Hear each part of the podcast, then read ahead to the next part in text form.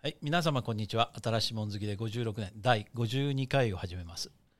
このポッドキャストは還暦を目前に控えた私 TJ が上手に還暦を生きている人に生き方のヒントを教えてもらうこと、そしてもう一つ、何か新しいことをやっている人からそのエネルギーや知識を吸収するという、この2つを目的とする番組です。ぜひ、同じような境遇だったり将来を考えている方はぜひお聞きください。で、本日のゲストは香港の YKK 師匠とセブからいつもの、バスターさんです。よろしくお願いします。はい、よろしくお願いします。よろしくお願いします。ですね、今日からバスターさんのマイクが、更新されたということで、きっと皆さんの耳にはいい感じで聞こえてるんじゃないかなと思うんですけどでも声自体は同じ声ですから、いやあんまり変わんないと思うけど全然違うと思いますよ。楽しみにしましょう。本当、嬉しいな、はい、楽しみにしてください。後で編集して聞くのが私も楽しみですけどいやもう楽しみ、私も楽しみ、今回は、それで、どうですか、1週間何かありましたでしょうか。師匠何かありましたか。また何にもないですね平穏無事な、平穏無事、はい、それが一番。平穏無事っていうのも恐ろしいね。バスターさんは何か1週間ありましたか。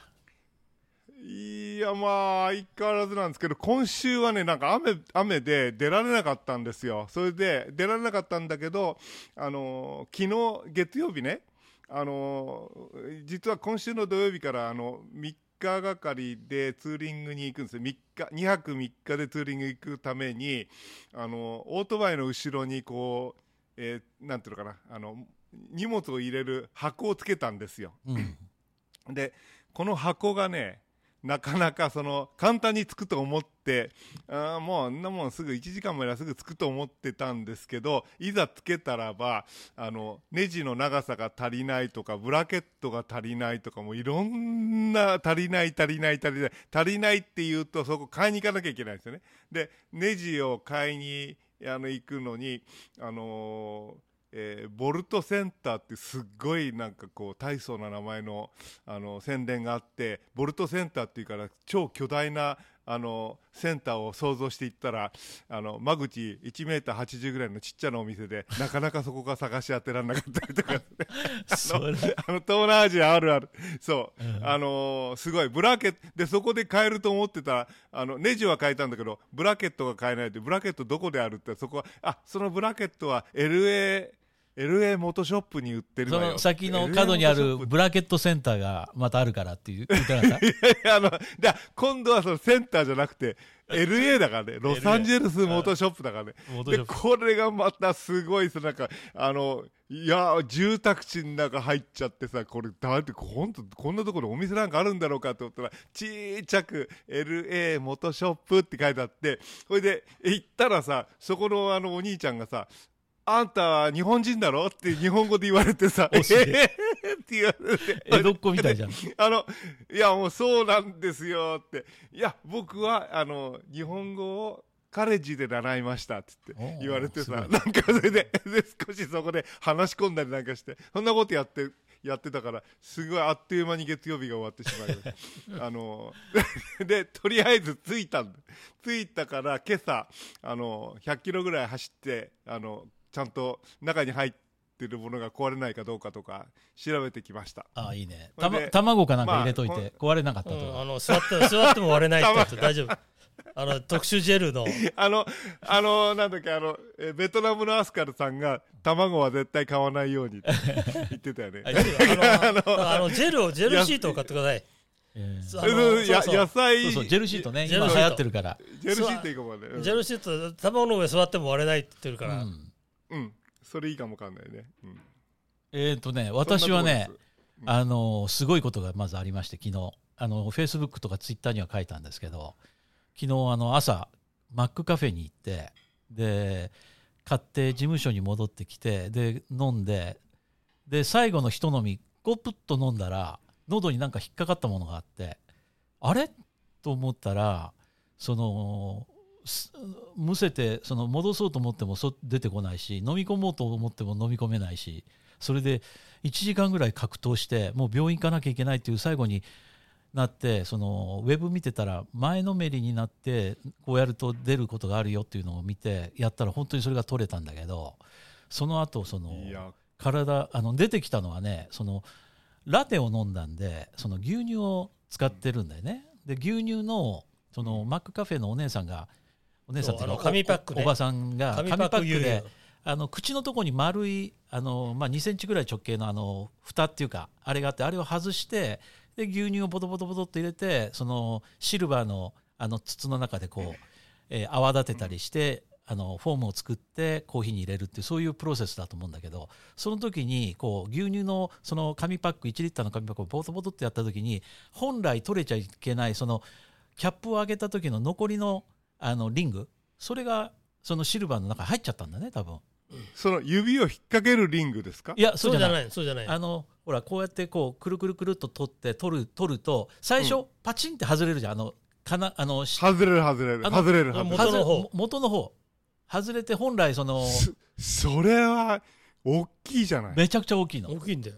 だからそんなものよく飲めたね。いやそれを飲めたなとも思うし、で出てきた時にそれだったのにすごくびっくりしたのね。このだって喉から2センチのものが出てきたわけだから。でやっぱりそのほらプラスチックのそのトゲがあるじゃない、そのあれってもともとはその取り外すキャップがそうバリみたいなのがあって、それが多分喉をまず痛めつけてて、それはねでもね実は大したことがなくて、それよりもその何度もこうえずくっていうかね、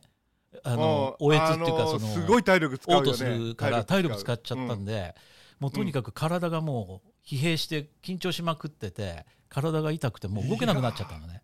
で恐ろしい。でその昨日はそのもうその午前中でもう今日はもう帰ろうと思ってタクシーで家まで帰って、でお手伝いさんにちょっとマッサージしてもらって、でそれでもマッサージしててももうマッサージなんかできないぐらいに痛くなっちゃって、ちょっともう今日勘弁してもう今日マッサージもちょっとやめるって言って、それでうずくまって寝てて、である程度ちょっと大丈夫かなと思う時にコンピューターをつけたらモニターに変な絵が出てて、なんとモニターも壊れてたと。でなんでモニター壊れたかっていうとマッサージしてもらうのにリビングでヨガマットみたいなそのマットを持ってるんだけど、それがそのコンピューターの横の棚の上にあって、その棚の上にあるマットを取った時に横にあった額縁がポロンと落ちてモニターにコンと当たったのは覚えてるんだ。でもそれってその大した重さじゃないから別に何の気にもしないでやって、で最後起きて電源つけて初めて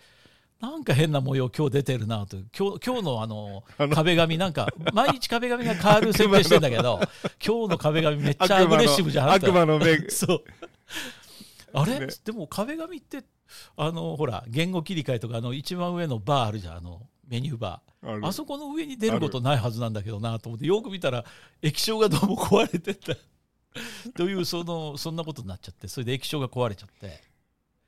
出るのちょうど目みたいな格好になってるね。そうだからなんか睨まれてて、だから悪魔に睨まれたなと思って、まあそういうことがあってね。ちょっと早めのハロウィンそう早めのハロウィンで、まあ、これねそのツイッターとかフェイスブックでみんなに報告した、みんなもいろいろこう楽しく反応してくれて、でやっぱりそのマックには何か言った方がいいんじゃないのみたいなことも言ってくれた人もいたんで、でさっき実は一人で行くの怖いから師匠とそれから健さんの息子さんの健太君と3人で実はマックに凄んできたの忙しくなる前に行ったのね。で喉から出てきたそのキャップの破片っていうのを持ってたわけ僕はね、うん、でそれを持って、うん、そのマックの入り口にカウンターに行ったらいつもの昨日も入れてくれた、まあ、お姉さんがそこにいて、うん、で今日もいつものあれっていう感じで回答してくれたんだけど質問してくれたんだけど、いやそうじゃなくて今日はこれってそれを見せたのね。そしたらその瞬間彼女の顔色が変わって、ちょっと待ってくれって言って、僕何も言ってないですよこれって言ったら、彼女がちょっと待ってくれって言って、で今提供してるお客さんの商品を出し終わったらパーッと奥に行って別のマネージャーを連れて帰ってきたの、もうねそのマネージャーがねその女の子にね背中をね押されながら出てきたよ。そうこれやばいと思ってね。だから多分僕が行った理由は、まあまた他にも起こっちゃったらまずいよっていうそういう意味も込めていこうと思ったんだけど、ワーニングを込めていったんだよ、うんうん、そしたら多分もうそれは分かってたんだね。というのはもう何も言わないでそれ見せた瞬間に向こうは顔色も変わって出てきて、いやどうしたらいいでしょうかっていう感じに変わったんだね。でマネージャーもいや実はこうこうこうみたいなで、いや別にそのコーヒーもう一杯入れましょうかとか言うから、いやもう別にそれはいいから、そのこういうことがあったってことだけちょっと伝えといた方がいいかなと思ったんだよって言ったら、ああ分かりましたって言ってちょっとほっとして、まあ向こうは多分ちょっと恐れてるよね、そういうクレームをね。いや訴訟されたらやっぱり大変だもんね。そうというようなことがまあ昨日あってね、で未だにだから喉もちょっと痛いんだけど、それより胃が痛くてね、その何度もゲロ吐いちゃったもん、ね、いやそれはだって戻そうとする、その腹筋あたりから胃も含めて、相当力いるからね、あれね中のもの出すわけだから。人間の体ってすごいなと改めてね思ったのと、それと年食いたくないなと、でもチャーハン一杯でケロって食べたから大丈夫だよ。そういやもう大丈夫だと思うんだけどちょっとだからまだ頭が痛いのと喉が軽くちょっと痛い、そのぐらいなんだけど、それとね、それは当然そうですよ。それとね、そのまあ悪いニュースはそれね、そのモニターが壊れたのと胃がやられたっていうそれぐらいなんだけど、その前にね先週の末にですね、実は楽しいことがあったんですよ。それは直子さんっていう女性と香港でお会いすることがあって、それはなんとポッドキャストやってる方、はい、ポッドキャストやってる直子さんで、なんとそれはバスターさんの質問を第1回目の記念すべき、その仕事のやり方っていうことで質問をくれた彼女なんですよ。あ、その方だったんですか。いや嬉しいな、なんかそういや楽しかった。ヤムチャ一緒に食べたんだけど、まあ、それ良かったですね、僕うすうす彼女じゃないかなと思ってた。まずはねツイッターで彼女を僕をフォローしてくれて、僕も彼女をフォローしてるし、それから、あの時に直子っていう名前からもそうかなと思ったし、で一回僕彼女のそのポッドキャストにメッセージっていうかメールみたいなのを書いたんですよね。そういうをこの間読んでくれて、でお互いに、この TJ さんはポッドキャストの TJ さんって向こうも思うし、僕は僕で直子さん、もしかして質問の直子さんってこう思ってたのがそのヤムチャをすることによって、それが全てが天空の一致を見てハッピーになれた素晴らしい一日だったと。まあ、そうやってポッドキャスト仲間が集まったっていう、すごい楽しかったですね。いや、素晴らしい、まあ、そういうことがあったいい1週間だけど、昨日はちょっと辛かったねという、そんな感じで。でですね、今日、それありますよね、いろいろね、いろいろあります、で今日ですね、今日のテーマは、国際結婚についてっていうことを考えてるんですけど、ドキンだよねこれ。ちょっと皆さんにお話しとくのは、この私たち3人全員国際結婚してるんですね。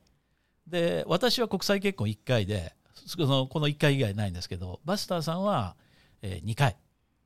日本人と2度目が国際結婚、はい、1度目は日本の人とドメスティックですね。ドメスティック結婚っていうのはあるかどうか知らないけど国内結婚っていうのかな、国際結婚に対して。国内結婚、そうそうで、YKK 師匠はなんと年がね一番上だから仕方ないんだけど3回年と関係ないけどあれ10年で交代するんじゃないだっけ師匠はなんかアップグレードが随分頻繁ですね。師匠は3回で、1回目国内結婚、2回目3回目と両方とも香港の奥様をあれしたって、そういう3回っていうことでね。なんかね、いや名誉のため言ってきますとね、2回目はお亡くなりになってたから。そうですね、僕もお葬式行きました。知ってますよ、お葬式行きましたから知ってます。知ってますよね、はい。それ名誉のためっていう意味がちょっとよく分かんないんだけどまあそうでした。名誉って意味が分かんないねそんなに何回もするような男じゃねえんだよって、そういう意味ですよね。そういうことですね。それでね、今日その国際結婚についてなんだけど、まあ、今国際結婚しようかなと思ってる人も多いだろうし、今もうどうだろう、日本だと10組に1組ぐらい国際結婚じゃないですか。そう、まあ、それすごい馬鹿げた数字に思うかもしれないけど、うん、前ね何かで見た時に結構な数、50人に1人の割合で、うん、なんていうのかな、日本人以外のお母さんの子供がいるっていう話は聞いたことがある。あ、そうですか。学校で、まあ、ということは 10% はちょっと大げさかもしれないけど、でもすごい数である、 5% ぐらい、うん、すごい数だと思うね。いや、すごい増えてる、うん、増えてるみたい。それから地域にもよると思うんだよね、うん、東京もそうだと思うし、それから田舎は田舎でまた、うん、そのね、来手がいないから、そうそう、お嫁さんの来手がいないとかね、そういうこともあるだろうと思うし、それで国際結婚というのがまあ一つの、その、みんなが考えなきゃいけない問題になってると思うんだけど、そういう意味で言うと、うん、私の周りにはそういう先輩ベテラン、結婚のベテランという人がね、私の右側に控えてますから、うん、ちょっとその辺聞いていこうかな。いや、このこの国際結婚、僕まだビギナーだから、まだビギナー、バスターさんまだビギナー、中堅ね、中堅の22年かな。いやでもね、ただね、やっぱりほら、国内結婚と国際結婚の両方をしてるって、ここがまた大きいと思うんだよね、その比較対象があるんだよね。まあですね、冒頭から言わせていただきますと、随分僕もね、まあ、年食ってるせいか関係ないかもしれないけど、相談を受けたことは何回もあるんです。でね、全てノーです。ノーはノー、ね、ダメです。結構国際結果、私はまず反対しますね。でこれが第一、ね、自分は2回も2回も国際結婚してる。自分の言うことを置いといて、まずノー、棚に上げてノー、うん、だけどどうしてももうノーと言われてもノーだ、どうしてもイエスという方にはね、じゃあそれはもう、それならばあなたはね、国際結婚して奥さんの国に住みなさいと。これが第2です。この2つ以外は僕は言いません。まずノー、うん、どうしてもイエスなら奥さんの国に住む覚悟はありますかと、こういうことですね、うん、なるほど。だから絶対にまあ、いろいろ事情があるにしても、絶対に将来奥さんを日本に連れて帰ってどうのこうのなんてことは、まずアウトオブクエスチョン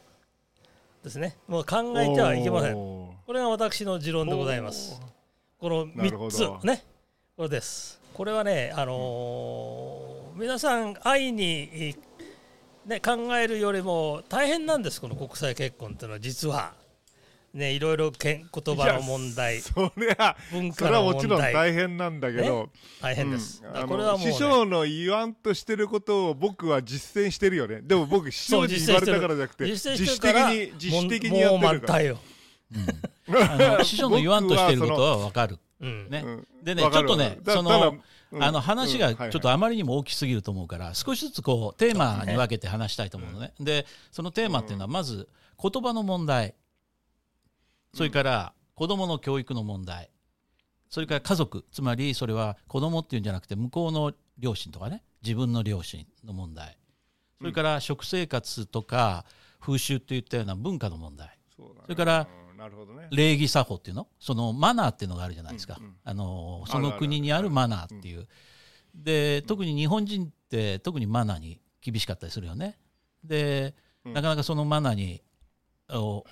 合わせてくれないとかということもあるだろうが、この、テーマとしては5つ、子どもの教育、言語問題、家族問題、文化問題、礼儀作法、こういったことについてちょっと話したいんだけど、うん、まずね、言語問題、師匠がその今最初に言った、それって大きく言語問題に依存してるんだよね。まあ、言動問題は、まあ、大きいに、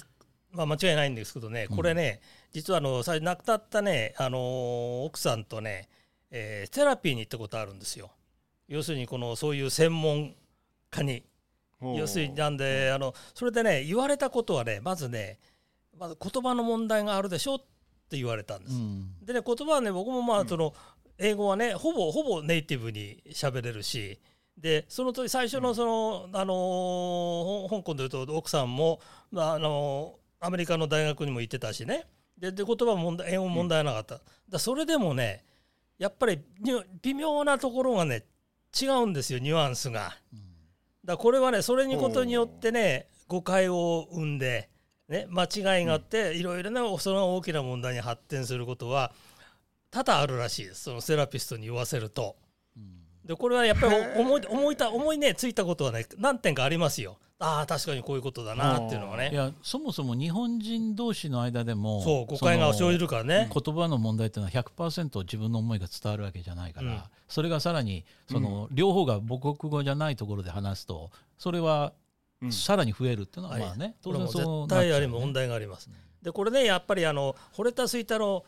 期間はねこれはもう自分より相手のことが大切な時期ですから、うん、何が起こってもいいように物事を取るし相手もそうだしで問題もならないわけですよ。だこれがやっぱりそういう期間を過ぎちゃうとで一緒に生活するようになるといろいろ出てくる。そうだね、うん、やっぱり好きっていうかその本当にもう愛してもうその相手のことをずっと考えてる時っていうのは一つ言えば向こうには10伝わるしところがだんだんその恋も冷めてだんだん例えばその、まあ、夫婦の間ではこう波っていうのがあると思うけ ど、 その波がこう悪くなってきた時には10個言っても1伝わるか伝わらないかっていうようなそういう時期もあるだろうし ね、 なるほどね。それが母国語ならまだしもねその英語とか別の言語でやるとなるとさらにそのそれはねどうなるかっていうのは簡単に想像できる、うん、だからこれはそれを乗り越えるにはねやっぱりお互いの相当な努力が必要です。そうだね、まずはやっぱり国際結婚っていうのはお互いが努力をするっていうことはまあそうですね必ず必要なことだね、うん、それとねその第2奥さんの国に住みなさいっていうこれはね特に日本なんです。そうだね、でともかくねこれもやっぱり惚れた吹田の時期っていうのは相手のことが大切だから何でも自分でやってあげるんですよ。例えば想像してください。日本に外国のあまり日本語ができない女性を連れてって日本で住まわせるこれ大変なことですよ、うん、ともかく役所関係銀行関係買い物すべてできないんですからね。でこれを全部自分でやらなくちゃいけない、うん、でこれをやってあげるために会社には休まなきゃいけない、うん、日本の場合その休むっていうのも、ね、大変ですよ。大変だからね。だから最初のうちはねいろいろ理由つけて休んでるかもしれないけど、うん、これが一月経ち1年経ったらねみんな休めませんよ、うん。自営業だったら別だけど自営業はいいけどね、うん、ただこれをねうまくやって乗り越えてるカップル私も何組か知ってます。だけどやっぱり相当な努力をしてますねこの人たちは。そうだね、僕なんか全然真似できないような、ね、だからその師匠が言う意味はだからこそその奥様の、国に住んだ方がいろいろと楽だよ、うんうん、でこれはね、何にもしなくていいからだ私なんか香港にいて何にもしないですよ。全てやってくれるって、うん、これがあるんですよそれいいな、まあね、若いうちは自分は仕事に集中して奥さんにまあその辺を頼んでっていうことはできるよね。ほ、うんで何か問題が起こったら全部自分で解決してくれるでしょ、うん、奥さんの方でね、うん、で全て1から10まで全部やってくれるとこれはやっぱりね、うん、絶対奥さんの国に住むべき。それもダメなら第三国です。関係ない三国これも2人で協力しなきゃいけない。問題はその日本というその英語というかまあ日本語以外が通じにくい国のその一つの、うん、日本特有の問題かもしれませんけどね。かもしれないね、うん、もう一回ここで改めて言うと師匠は1回目の結婚が日本人の奥様で2回目3回目が香港人。そうです。で2回目の奥様がまあ死別されたということで3回目、はい、今に至るですよね、はい、でバスターさんは1人目が日本の奥様で2回目今の奥様はフィリピンの奥様とで私 TJ は初めての結婚が香港の女性と結婚していまだにその変えられてないっていうもう2人の前では恥ずかしいっていうねこれはね変えられないってそれ素晴らしいことです。少ない方がいいんです。少ない方がいいんです。師匠が3点バスターさん2点俺1点じゃないんだ。そう少ない方がいいいやそういうことじゃない。別れるなんてのマイナス2だからね。マイナス2そういうことですか。すいません。そう師匠はネガティブ3ってことだ当時先生だけがあれじゃないちゃんとシングルスコアで素晴らしい私の場合は最初はねやっぱりねもう一つありました。これやっぱりね夫婦になった以上一緒に絶対に生活しなければいけない。これはもう大前提の前提。これ以前だから日本でいう単身赴任とかねほっといても向こうが勝手にやってくれるからほっといてもいいんだとかねこういうのは許されません。ダメです。ノーはノー。最近日本はそういうふうになりつつあるらしいですね。これねそもそもやっちゃいけないっていうね。で単身赴任なんてねほとんどこれ日本のこれはもう文化ですね、うん、だからそこはもうね絶対に許されません、ね、ともかく子供をね単身赴任の理由に挙げる場合がほとんどなんですよ。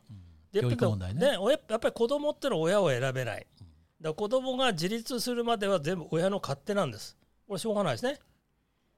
そうね。これはやっぱりね、実質皆さんよく考えてほしい。単身赴任はダメです。まあ、ちょっとね、うん、師匠が、先走っちゃうから、まず言語問題ということで、この3人は幸いにして、というか、まあ、みんなそれぞれ、英語は話せるから、英語という意味では問題、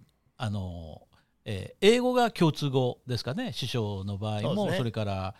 バスタさんの場合も。まあね、師匠と僕の決定的な違いっていうのは、僕最初の奥様に逃げられちゃったんですけど、その4人子供がいたわけですよ。でその4人の子供がまだ成人してなかったから、それを僕は育てなきゃいけなかったんですね、うん、だからそれがスタートだったから、だからそのなんていうのかな、そういうそっちがすごく大変だった。というのは結婚する前とかしか女房知り合う前にから朝もうやっぱり5時ぐらいに起きてご飯炊いてお弁当作って朝ご飯作ってっていうの、そういう生活で会社に行って、で帰ってきて夜ご飯作ってっていうのがずっと続いてたから、どうして結婚できたのかもよく覚えてないねなんかね、いやこれはね、うん、すごいことだと思うよ、うん、私の場合はね、やっぱりまあ、逃げられたことは、まあ、大差ないんだけどね、やっぱりこれはやっぱり7年間に及ぶ私の台湾単身赴任が、これは原因なんです、うんうん、だからこれはだから師匠の単身赴任はダメだよっていうのは自分の反省だよね。そうです、うん、そうです、うん、やっぱダメですよ。それは言えると思う。いや僕だってそうだと思うよ。もしだ日本に住んでたらひょっとしたらそういうことにならなかったかもわかんない、ね。まあ、年齢にもよるけどね、うん、今の私の年になって単身赴任、もう満タンや全然問題ないんだけどやっぱり30代とかね、うん、そういう時期に単身赴任ってこれは良くない。絶対によくありません。厳しいよね、それね。厳しい、やってはいけません、うん、最低でも週末には帰るとかね、はい、そのぐらいの単身赴任じゃないと。いや週1もちょっとね、うん、問題ではやっぱり夫婦は一緒にいる、うん、そうだね。でそこで問題になってくるのは教育問題というか、教育問題もそうなんだけど、うん、まず子どもの言語問題っていうのがあると思うんだよね。どういう言語で国際結婚した場合には日本語で育てるのか、相手の言語で育てるのか、それとも、夫婦で話してる例えば英語なのかっていうような、そういったこともあるよね、うん、でそれをどういうふうにチョイスするかっていうのは一つ。これね、僕の場合は娘が一人、日本人の連れの間にできてもう45にもなるんですけどね、うん、だからそういう問題はなかった、うん、だけどよく分かんないの、身近に例えば海外で生まれた子供ができたとか、うん、で何にもしなくてもこれ自分の父親の国の言葉、母親の国の言葉、あとは英語とか、あと一カ国語とか自然にできちゃうようになるの？どうなの？僕分かんないんだけど。いや僕ね、実はそれに対してはね、すごい持論があるんですよ、うんうん、でまあこれ単に僕テストケース1だから、うん、誰にもなんていうかな、これが正しいですってことは言えないんだけど、実は僕が結婚して子供が生まれた時に夫婦で話し合った時に、どうしてもミックスカルチャーというかそういう国際結婚の場合、言葉が遅くなる傾向にあるとは言われてるんですよね、どうしても。で実はその時にある人からアドバイスを受けて、子供に対しては一人一言語にするべきだよってことを言われたんですよ。一人一言語ってつまり、例えば僕もまあ広東語少しと英語とできるよね、うん、だからどうしても赤ちゃんを育てるときにその時々でその周りにいる人のシチュエーションに合わせて言語で喋ろうとしてしまうでしょ。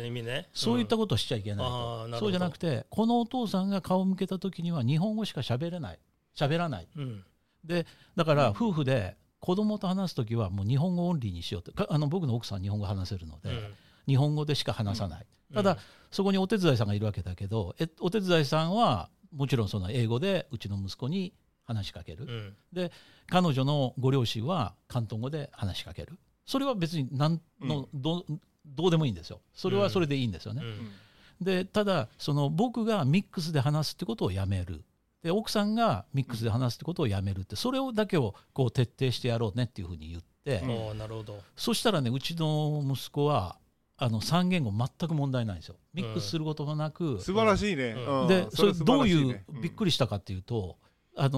僕が家を出てて家に帰るときに息子がむずがって泣いてて、お手伝いさんにマミーとかって言って泣いてるんですよね。でそこに僕が入っていってどうしたって言ったらママがってもう完全に切り替わるんですよ、うん、おそれまでは 100% 英語モードで話してるのが100% 今度日本語モードに切り替わって、その泣いてて自分のテンパーがおかしくなってる時でもそういう感じになってたのを見て、あこういう形になるんだなと思って。逆に言うと彼は通訳って一切できないんですよ。うん、分かる分かる。それはよく分かる。理解できる。うん、なんとなく3つの言語喋れるんだったら言葉通訳できるんじゃないかなと思うんだけど、通訳ってのは別のスキルだね。別のスキルだからね、うん、というのは例えば学校に行って学校で覚えることはサブジェクトっていうことはサブジェクトであって、うん、科目でっていう言葉を一切知らないから、これはね僕もねこれよくこれ通訳してくれと言われるんだけど、うん、そうね、分かんないんだよね。そうだから学校のことを僕が日本語で聞くとほぼ答えないのよ、うんっていう詰まっちゃう。そうか英語はほら英語で考えちゃうし、そうそう日本語は日本語で考えるから。そうなんだ。へえ。だからよくほらでもう近頃は大丈夫なんじゃないの。もう今はもうバンバン全部できるんだけど、ね、もう全然 OK でしょ。ある程度翻訳とか通訳とか文章を直してって言ったら直してくれるし、その問題はもう今、うん、この20も20歳も過ぎると問題なんだけど、だからまずその言葉しか知らないっていうことが彼らにはあるんですよね。学校行ってサッカーの友達とサッカーしてるときは広東語しかないわけですよね。そうするとサッカー用語はもう広東語しか知らないわけで、学校行くと全部英語だから英語でしか知らないし、家帰ると日本語だから日本語で、テレビは日本語のテレビ見てると日本語しかないなるほどね。だからよく夢は何語で見るかで、その夢を見る言語がその人の本当のマザータンじゃないかとかよく言うけど、そうじゃないと思ったんだよ。いや僕だってね、英語の夢を見るときと日本語の夢を見るときと、要するにシチュエーションで友達が外人の友達と一緒にいるときは英語の夢見るだろうし、で日本人との間での夢を見たら日本語になるよね。 それはそこで言語が切り替わるってことじゃないように思うんですよね。まあ、僕英語の夢見たことないよまあでも例えば香港人となんか揉めた後に夢見たら広東語で何か言ってる夢を見てもおかしくないと思うんだよね。広東語で寝言言ったことは何回もある。そういやもうガオチョワーって言うと思う。あるあるあるあるあるあるあるある。そうかそれはあるわ。だから何語で見るっていうことじゃなくてシチュエーションによって合わせてそれは自分が喋ってるそれが頭の中で出てくるだけじゃないかなと思うんだよね。そうですね。広東語はバッチリあるね。自分で自覚してるわ。うん。まあそういうことでね、ちょっといい感じになったから、これあと残りね、家族問題、文化問題、礼儀作法問題ってのをちょっと後半、木曜日の、ねあれにしようと思うので、じゃあ一旦ここで締めたいと思います。はい、じゃあ失礼します。はい、また。はい、じゃあまた。